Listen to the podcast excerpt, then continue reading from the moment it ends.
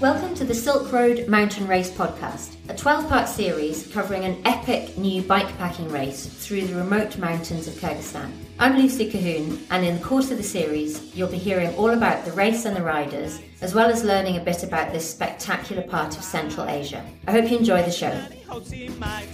Lucky with you. Marquee's than hell. It's rather just to speak in my shell. But they want to break the spell, so acts cool. Hello, and welcome to episode six of the Silk Road Mountain Race podcast. A little reminder about our very kind podcast sponsors, Shand Cycles. They're a UK based company making steel framed bikes for off road touring and in a range of different colours. And about four of their bikes are out on the course at the moment. So if you want more details, have a look at the website, shandcycles.com.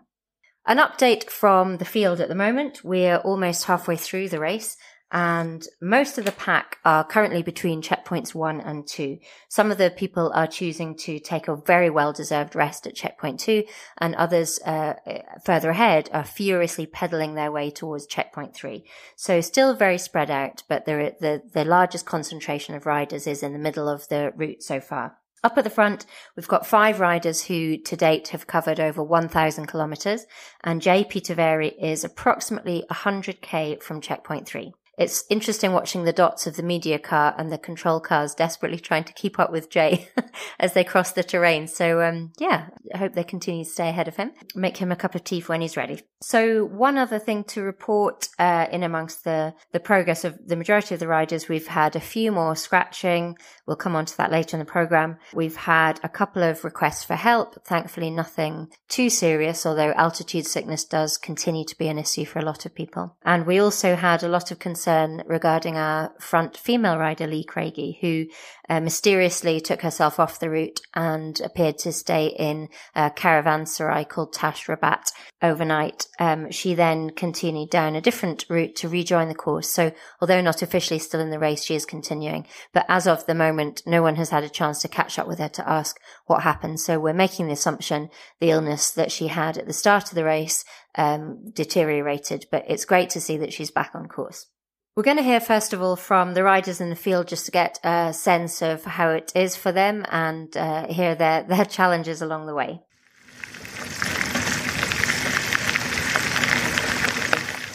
Uh, when, when applications open for Silk Road Mountain Race, um, one of the questions on the questionnaire was uh, Silk Road Mountain Race is an arduous event. How many miles do you think you can do in a day? so I thought, wow, little bit of dirt. Um, I'm an experienced rider. 200 miles a day on my best day, 150 um, standard, and 100 minimum. Here I am doing 70 a day, probably. Curse you, Nelson. you really got to just change all gauges. That, that little loop after Kegeti, I assumed was going to take me six and then another two to Chayek. It took me 22 hours with a sleep in the middle. Unbelievable. I'm hoping you've just put all the rubbly stuff at the start, so we got fresh legs to deal with it. Now we've got loads of kind of dirt trail, open expanses. And then you introduce rubble again in the last um, climb. That's what I'm hoping and thinking. Cool because there is certainly a narrative to this ride. You know, you go through different zones, and uh, I really like. It's like you know, like different stages. If it was a theatre. Your decision. I'm here with uh, right race number. 49. 49. okay. I think this is my number. Yes. But your name is Petra. Petra. Yes. Okay. Correct. And uh, let's hear about your uh, mechanical issues. Yeah, actually, I had issues with uh, the gears. I couldn't change to the light gears because my bicycle fell down. I have this great Shimano XT, and I was not expecting when a mountain bike uh, fell down yeah. that it will not work. so in Russia, they use like I think this uh, like uh, just power, simple power, and uh, so it was pushed back, and uh, it seems to be working. I hope I won't have issues because it's really big problem not having two lightest gears. Yeah, it's definitely a push up. Did And you have to push anything last night? Of course. yes. Normally there are passages you would normally bike, but uh, with this kind of biking and amount of biking, you know, it's just you push, and also it makes a nice change, and then you can just talk also when somebody is next to you. But it was definitely like I think it's a world class uh, cyclism biking, amazing. Yesterday the downhill single track, so beautiful. Yeah. That was descending into the lake, right? Yes, yes, yes. And what time did you do And that? then bad surprise, you know, because it was expected to be flat around the lake, but it was not exactly. There's a headwind as well, right? yeah, but it was okay. It was refreshing. Yeah, but such a beautiful place. You cannot believe still it exists on planet. Places like this. It's a little bit crazy the like the temperatures at altitude and then you get down here and it's like almost like a desert. Like Today it was, and I remember yesterday Nelson said it's flattery today and flattery for him. Then we look at the profile, but actually yes, it's a lot of cycling and uh, today it's for gravel bike, but uh, still I'm happy I'm on mountain bike. yeah. Okay. And like it was very very hot, and as I was saying, these uh, bumping roads are the worst because it is so painful. But your suspension is working. It looks Yeah, like but it's like all the time, and uh, you you are sitting okay, and uh, it's really painful. it is. yes. Well, um, the next couple roads down to CP2, at least to the military point, is um, all paved. So, yes, yes. Let's see. okay. Well, we'll see you uh, later on in the road. Hopefully. Yeah, have a good ride. Yes. you too. Thank you. Okay. Bye. Um, Michael Moser, uh, race number 25. Um, I had I was yesterday. I took the cab, the taxi to to Bishkek, and then back again because I I lost uh, like uh, the spacer for my front wheel. Oh no. So and I had it li- sitting in Bishkek, and I came back yesterday and I rode a couple of miles more, and now I took yeah a shortcut, didn't go over the pass, so I I I'm out of the race, not racing anymore I think, but I'll yeah I try to go as far as I can. So I'm still having fun. Yeah, I'm sorry to hear that, but uh, Yeah. at least uh, now there's no pressure. Yeah, right. well, it's cool. I like it. Everything went really well. The people are friendly. I'm healthy. Body feels good. So Okay. why why not ride some more? You're all, you're all the way here, you know, you might as well continue. yeah, sure. Cool. Um, so, how long did it take you to get back to Bishkek? Um, like it was three and a half hours there and three and a half three and a half hours back. That's not too Oh. bad though. No, it was cool. We had I had lunch with my with my taxi driver. we became friends. Yeah. so, do you think you're uh, gonna have to come back next year to to finish it? I I might I might come back, yeah. Because yeah, it's it's like I was I, I was really kind of sad when I was in Bishkek. I I felt like oh, what I'm gonna do right now? Should I should I quit? Should I should I leave? But then I yeah I I found the spare part in my big bike box I got at the hotel, and then I thought, hey, I can fix my bike. I can go back and and yeah That's a great outlook on it, you know. Um, yeah. It's definitely not worth it to, to go home at this point. Yeah, At least enjoy your time here. but, but yeah, it was like yeah, I was there in Bishkek and I thought yeah, like what I'm gonna do right now. So yeah, but I came back.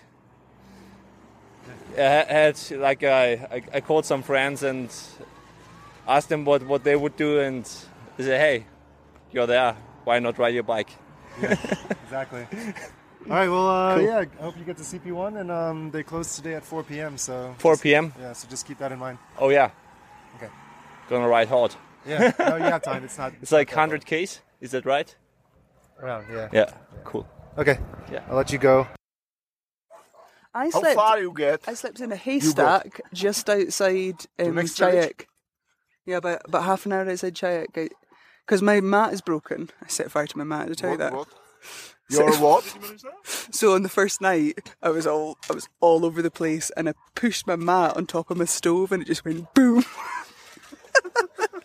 so now I'm thinking, right, how am I going to do this without sleeping on the floor the whole time? So I found a haystack last night. It was great. Did you catch the guy before you? He was here. He was here. He was here. Okay. Um, and, and, and that hill from.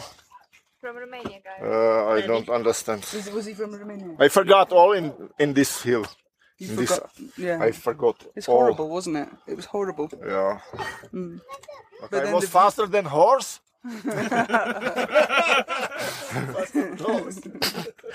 Good. Then, then all is okay. And he carried a fat woman. and he couldn't get up.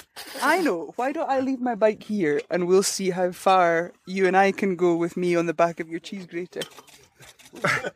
you you carry this woman on this bike Yeah? and we'll see how far we can get. Okay. You get some food. You'll need it. Okay. Do you have your uh, stamp? A stamp, Yeah. stamp. Where? Bike is fun. Bike is fun sometimes. sometimes.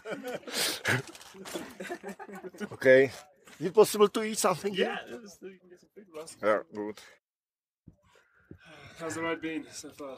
Uh, yesterday been pretty good. First day was harder than I expected. The Kegeti was killing me, the bad weather. But then yesterday I was uh, uh, riding over my expectations. I rode for 24 hours continuously and uh, managed to do, uh, if I recall well, 320 kilometers. So that's how I climbed back to the fourth place. Okay, nice one. What's your cap number? Uh, 54. And? Levy. Uh, Bogu, bu, uh, B. B. Let me write it. I, I, I'm too tired. To ex- I'm too tired to explain it. Can you also write a comment about race? One word. Can it be two? Can be Yeah, sure. It can be ten. Whatever fits in the box. We can give you. Yeah. Comment. Yes. Freaking great. Despite KKT pass. I'm curious what it'll be in checkpoint three. Uh, category Solo. solo volunteer. No, it's no. not. No. I'm not not We yet. can fill that but maybe I ne- next year. It's beautiful here. Yeah, it's pretty incredible. Wow. Well, how do you think of the pass? This pass, Yeah. uh, it's one of the hardest of my life. The the end and uh, the last three kilometers, it's it's friggin' steep. Yeah, I had to push it. Had a lot of difficulty as well. Yeah, so it's not only me. Yeah, no, it's not, it's not only you, man. uh, I slept just before it starts the the steep part. I woke up and and had to walk all the way last three kilometers. I couldn't I couldn't do do anything. Anyhow, I was sleeping only one hour and a half after 24 hours. okay, well, You gonna sleep here? What? You going to sleep here? Or you... Uh, if it's possible, yeah. yeah, you can. Yeah? Yeah, you can. I, I, I would sleep an hour or two. Yeah, just talk to the guy with the t-shirt, the something running t-shirt, the, the quickest guy, and you'll, you. Okay. Uh, is it maybe possible to make a bath in the lake? Or nobody Uh, does it, or It's super cold, I think. cold? I don't know. There's a there's a sink with some soap and stuff. Okay, then have at least a bit of then I can manage that way. Okay, yeah, yeah, There's, there's no shower, I'm afraid. No problem. Just just to show a little water for my body, it's enough. yeah, there's water and soap. Um, Would you like eat? You want some food? Yeah. Food? I Oh. think you will sleep an hour, maybe. Heaven is a heaven is a place on earth. food and food and the wash. That's what I need. Yeah, yeah. Not too shell shocked by it. so- No, no. I think like I had the feeling Kegeti was trying to kill me on the first day, and then once I got, I did the descent in the pitch black, which was a bit horrible. And then after I slept that night, I got really, I was a lot better with the height. I did. I, I only came in in town the day before, so I did very little acclimatization, which I should have, but I don't know. That's the way things go. Cancelling your cancellation. Yeah. oh, I'm that guy now. Huh? do, you, do you regret that now? to, to cancel my cancellation? No, no, not at all. No, I'm actually really happy that I cancelled my cancellation. Good to Yeah. Um. So no, I'm. Yeah, I came in too short before the event, and I should have done a little bit more acclimatization. But I like the second and the third day have been pretty good actually.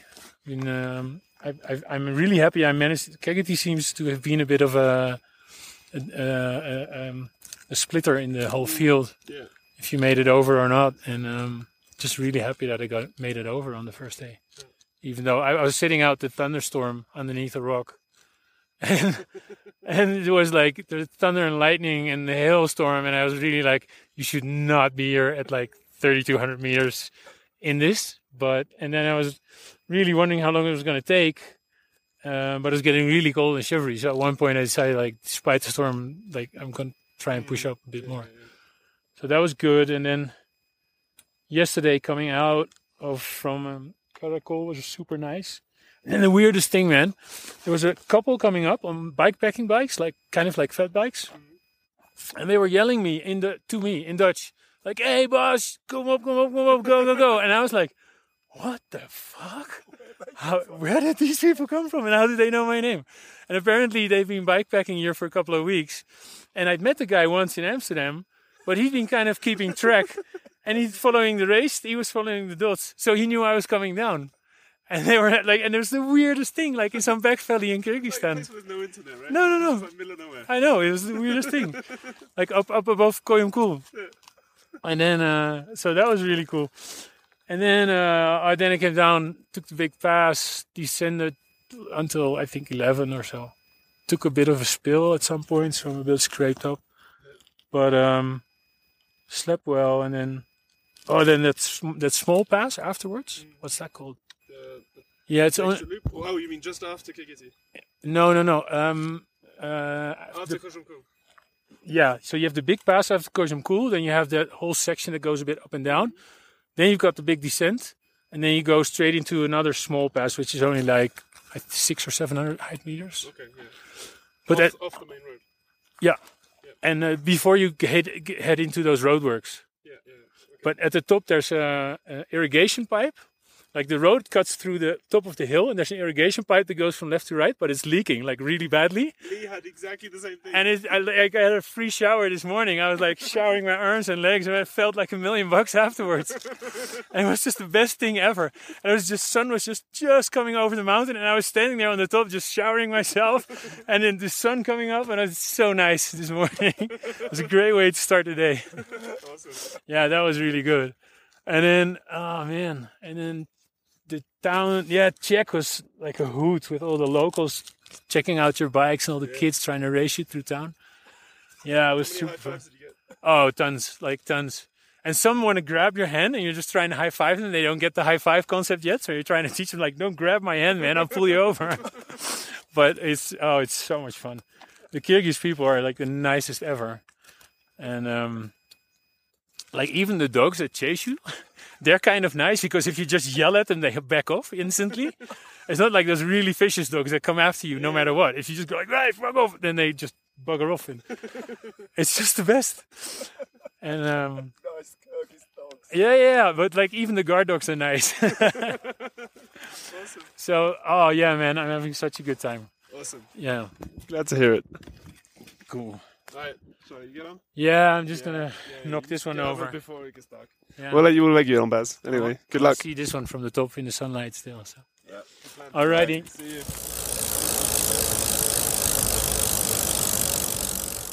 We now have our second section on Kyrgyz culture, courtesy of our friend Rahat in Bishkek. Uh, in this interview, Rahat explains to us the culture and outlook of the Kyrgyz people. She also explains why, being a nomadic culture, people here are fiercely independent and can be quite stubborn, which can make political overview challenging as they don't like to be told what to do, a sentiment which I'm sure many of us can appreciate.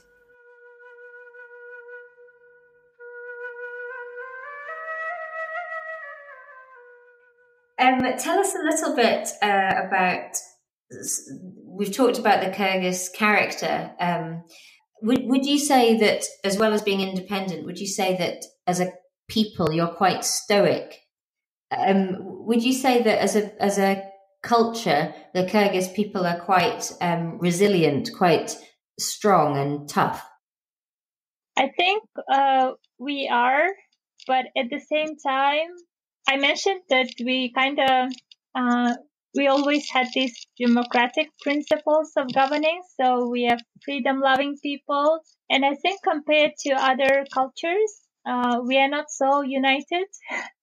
we all have our own opinions and we don't like to follow one person. So it seems sometimes difficult to manage the, the country.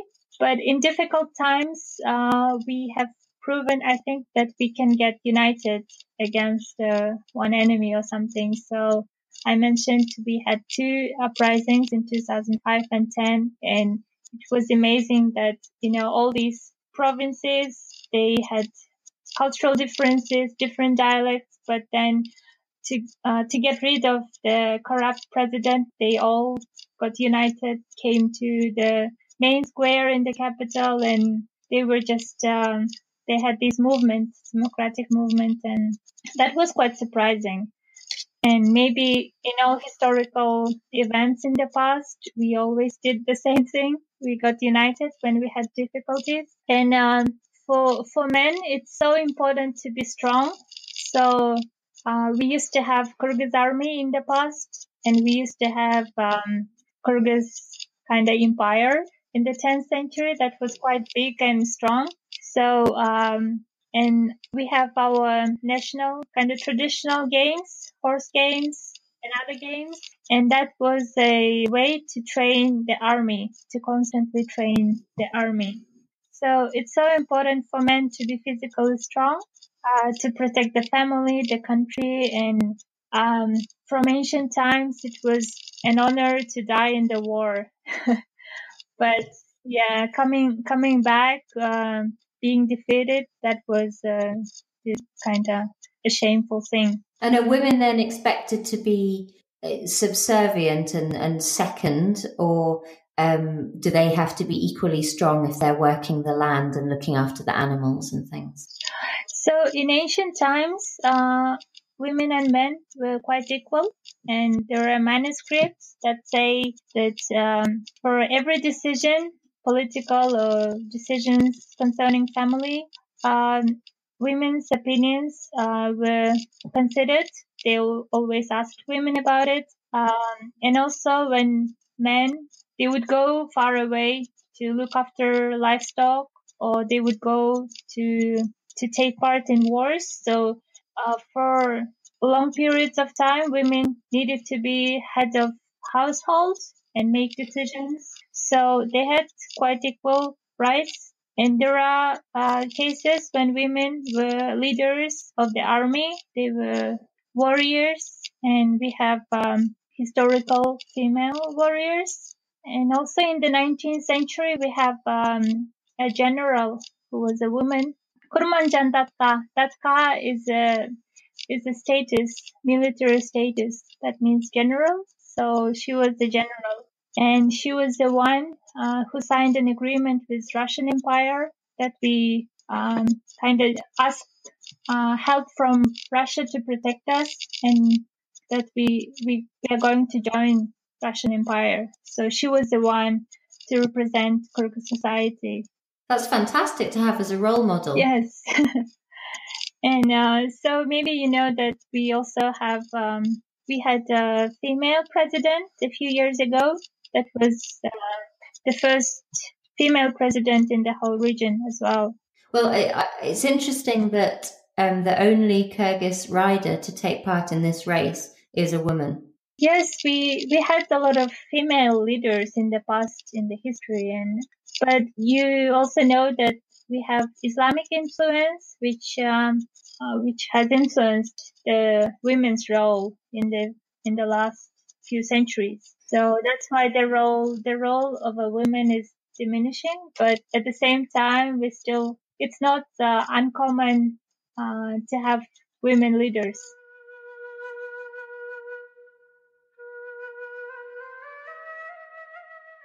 Last up, I'm going to be chatting to a few of the riders who, for various reasons and very sadly, have had to withdraw from the race. The good thing about being at Race HQ is that we are always here to welcome them with open arms and cold beer and hear their stories about the various travails that they've had to encounter along the way. So in this section, I hear from Marcel Hafstein, erstwhile bike courier who has seems to have pedaled to most of the international bike courier championships across the world. Um, Joachim Rosenlund from Norway, Jackie Baker, and Rob Quirk and Chris Hall, uh, also known as the Burrito Boys. So we're sitting in the courtyard of the Blue Camel Guest House once again, and I've got two riders with me, both of whom have had to retire. So we've got Marcel and Jo- Jo- Joachim. Uh, tell us why you're not riding. Hi, uh, I'm Marcel. Uh, I'm not riding where I had have really bad cough and I had high sickness, altitude altitude sickness, and that's why I stopped racing. So you went to hospital today. I was in the hospital today. I have a lot of stuff from the doctor. yeah, and now I'm waiting off my flight. Right. Okay. So do you feel quite sad or philosophical or how? No, I feel me sad. Yeah. I feel me sad since the last days. Yeah. Yeah. Really. And do you feel okay physically now? Not too sick or just tired? Nah, my my cough is really really bad. yeah. Yeah. Yeah. Yeah. Yeah. So when you get home, just rest and I have a rest and I hopefully I can ride very soon. yeah, and then do your application for next year. Yeah.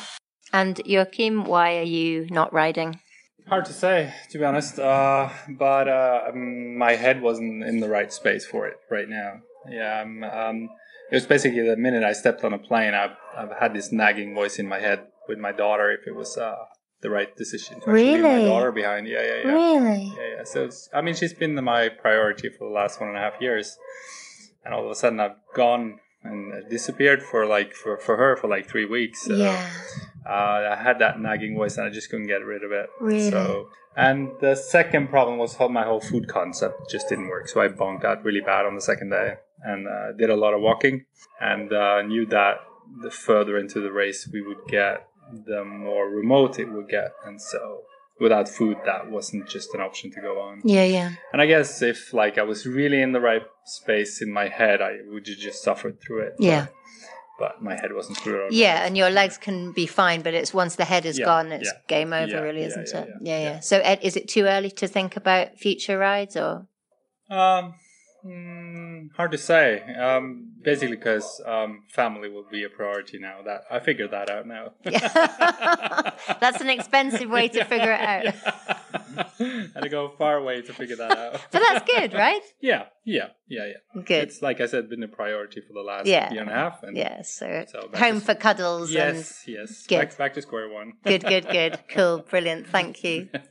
I'm joined by Jackie Baker. We're sitting outside the Blue Camel guest house, and I've been told to be super quick because I keep talking too much for the podcast. So, Jackie, you're going to have to give me like a speed dating version of your trip and why you're here. Uh, wow, that's uh, intense. So um, I was here for the Silk Road Mountain Race, obviously, and uh, I wanted the challenge of trying to do a really long race, self-supported, uh, in the middle of nowhere in some beautiful mountains. So, what happened? It got really hot. Uh, on my third day, it was so searingly hot, and I could not find shade, and I could not find. Uh, there was no wind, and eventually, I got to a point where it was uh, very difficult for me to drink water, even, and uh, in a very remote place. And I just knew that uh, my ride was going to be over. So, what was your strategy to get back? Well, when you hit the scratch button, uh, even if you're out of the race, you still have to get yourself back to civilization. Uh, only if you hit SOS does someone come actually rescue you. And I, I wasn't at that point yet. Um, so I knew I had to at least try to get to a town before I hit the button and uh, spent most of my day just struggling to get to that point. So, tell us a bit about the heat, the impact it had on you, and the yeah, the problems you had. Yeah, so you can't tell this, but uh, I'm, I'm pretty blonde, so I'm fair skinned, and I was just slathering on sunscreen, but I could just feel the sun just searing and uh, baking my face, and my lips are all messed up. But um, I uh, also just couldn't cool down. Um, I kept trying to drink water as I was riding. I was walking a lot um, in order to just be able to move forward, but try not to get stay so hot. Um, on the descents, I was trying to, uh, you know, stay quick uh, to get a bit of a breeze going, but also trying to hop in the river when I could.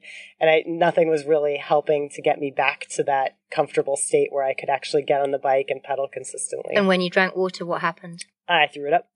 Right, so that was a big red alert to you. Yeah, yeah, and uh, I wasn't getting electrolytes, and I wasn't hungry. I wasn't eating enough, um, and you know, when you're out there that far away, and and knowing that you're going to try to ride the next day again, uh, it makes it very difficult to know that you can have the strength to do that. Yeah. And that was compounded by the other massive challenge of your GPS. So tell us a bit about that. Well, because I was going so slow, uh, it turned out that my battery pack wasn't charging at the rate I needed it to charge, and so I was having trouble keeping my GPS charged.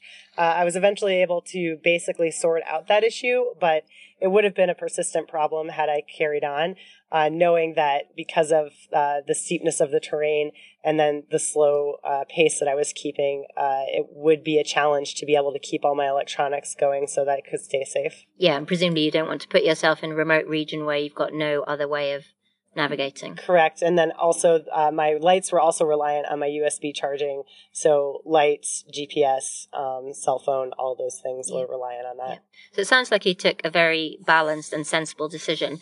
Um, do you feel pretty philosophical and any thoughts about next year? um, you know, it, it bums me out that I'm not out there riding right now. I'm definitely going to go back out and uh, check out some of the course and, and get some rides in while I'm still here. Uh, it's a beautiful countryside, and I'm glad that I was able to come out and see what I saw. Um, as far as next year, I don't know if I'm ready to comment on that yet, um, but I, I have had an amazing experience, and I'm so glad I came out to do this. Cool. Brilliant. Thanks so much. Absolutely. Thank you. So it's the burrito boys Hmm. uh, back a bit sooner than expected. Uh, what happened? Did you run out of burritos?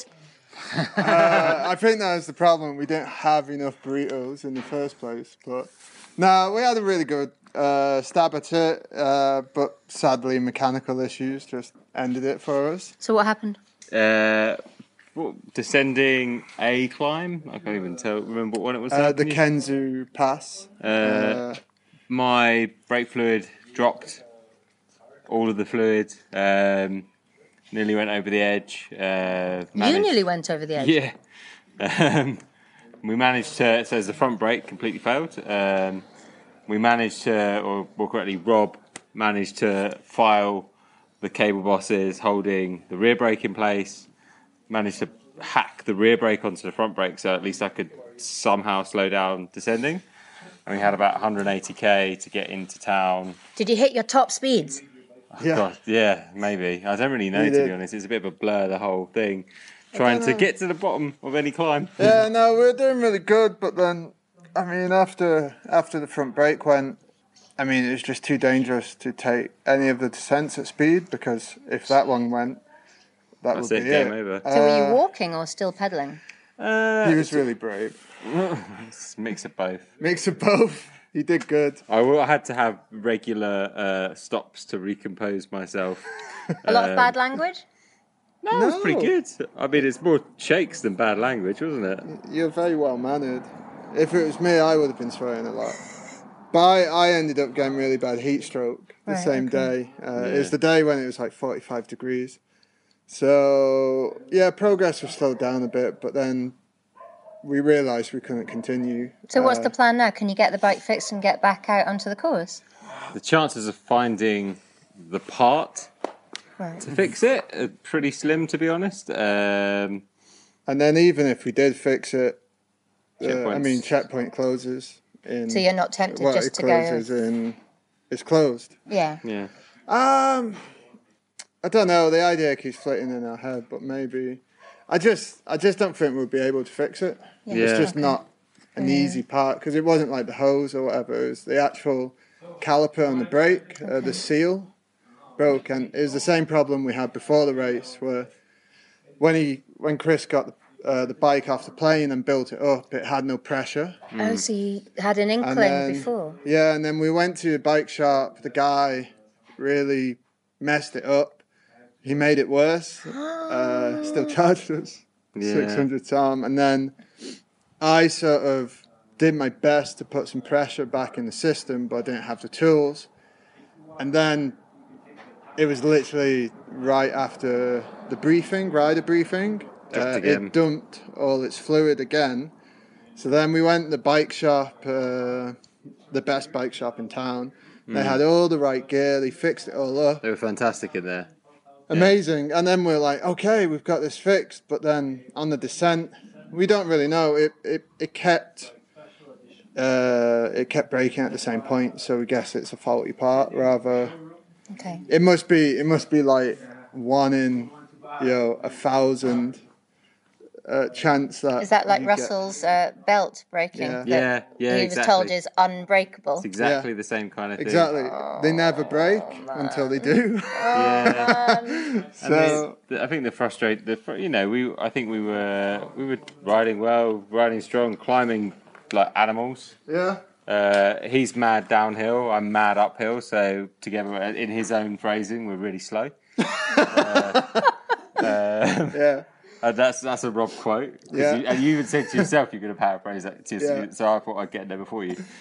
Yeah, so, yeah, any yeah. lessons learned then, or is it too early for reflection? Um, I think. I mean, a lot went. well, Apart from obviously the brake failing, everything went pretty smoothly. Like we, Our kit was perfect. Yeah. Our feeding strategy was really good. Hmm.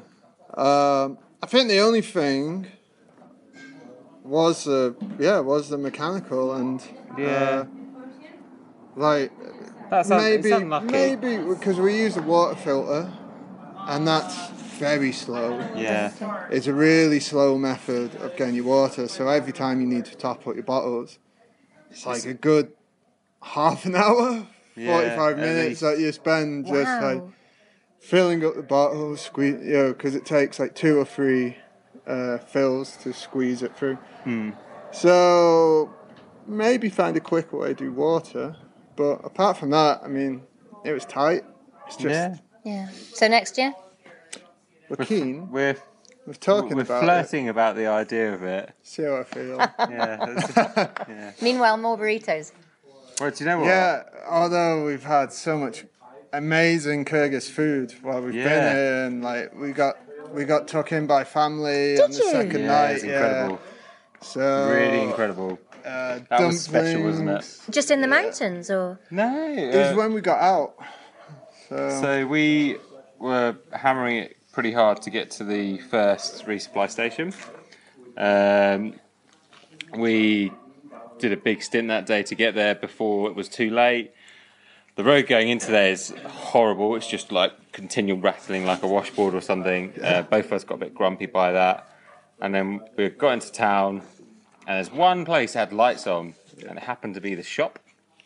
Uh, well, we were racing as well because basically uh, four or five other riders ended up on our wheels. on our wheels, and we are like, no way.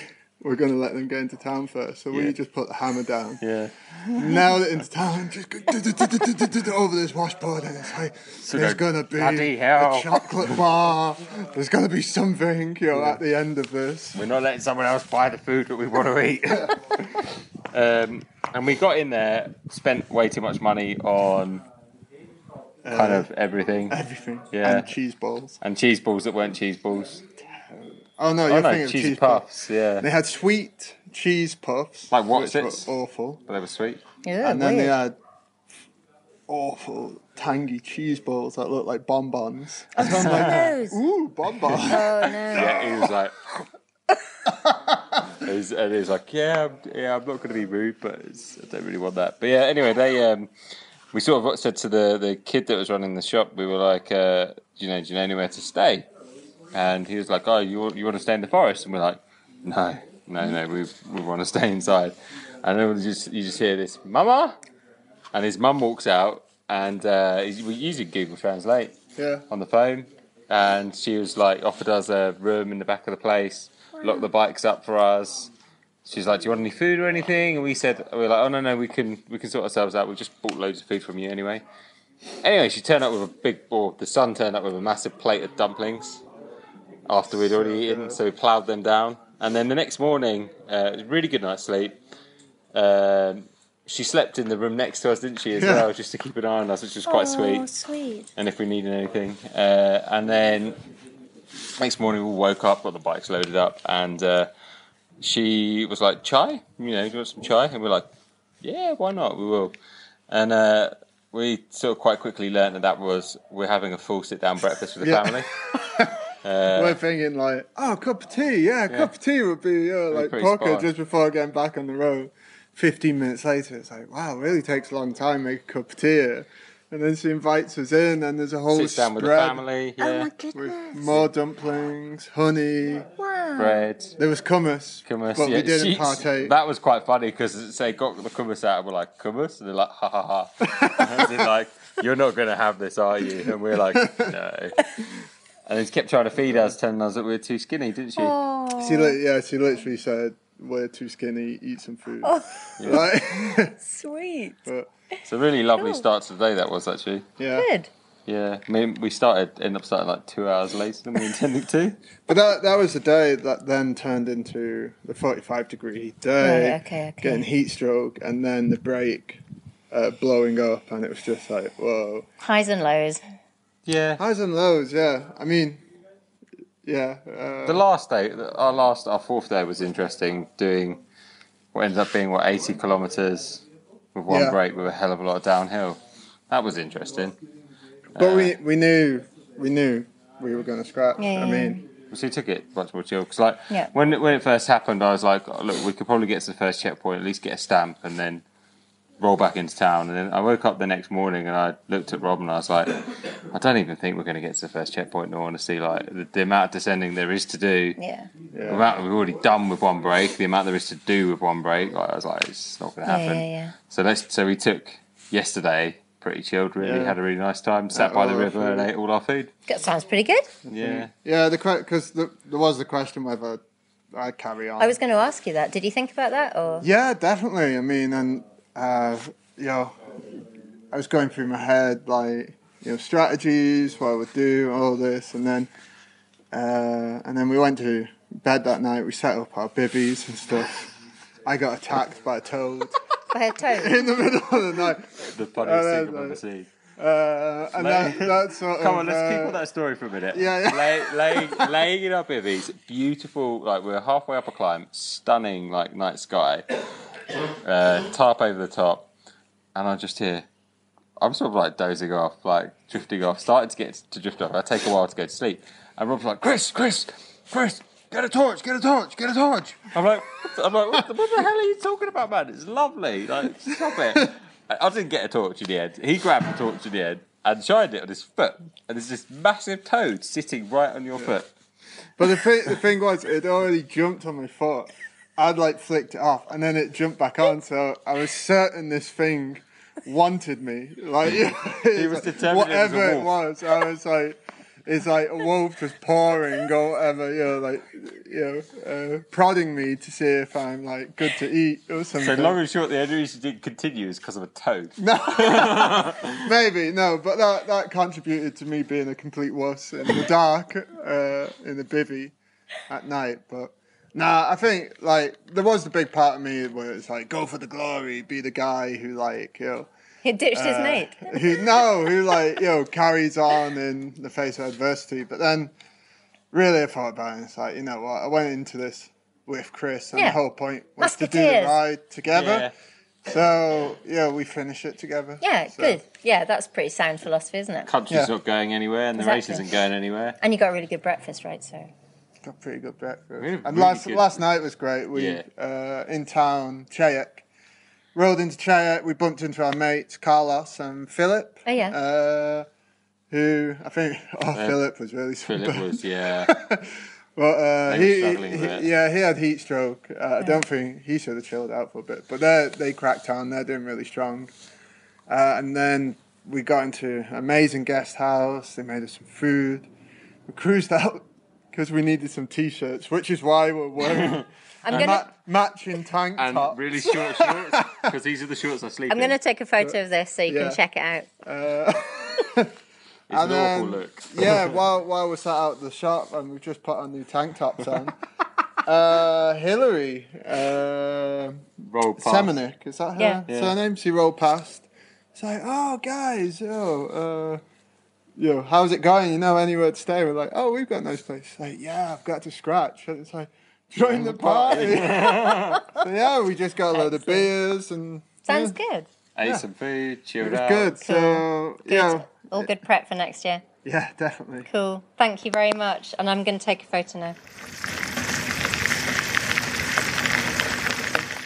So, from an original start list of 97, there are now only 68 riders left in the field. It remains to be seen how many more will have to withdraw from the race and what the percentage of finishers is likely to be. It is such a challenging course, and the interviews in the field really underline that with the various responses from uh, giggling maniacally to cursing and swearing at Nelson, the race organizer, for making something just as challenging as it is. But obviously, that's what attracts people. So, yeah, we'll see how many men and women standing there are at the end. Finally, I'm off to Chongqing. Um, I've spent a week in Bishkek and now it's time to get a taxi cross country to the finish line where I will await the lead riders and have a chance to talk to them once they have had a, an opportunity to catch their breath.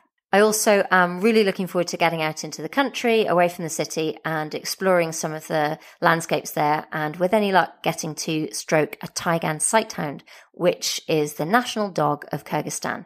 I'm wondering how I can fit a few into my luggage to bring back, but I'm not sure Russell will let me away with that. Tune in again in 48 hours' time for episode 7. Who knows what will have happened by then? We're expecting all sorts of funny and entertaining stories. Um, we'll see the progress of the people throughout the field and get a sense of what it's like being over halfway towards Chongqing. Uh, we'll also hear other anecdotes about the country itself. So, yeah, join us again in 48 hours. And meanwhile, take it easy. See you then.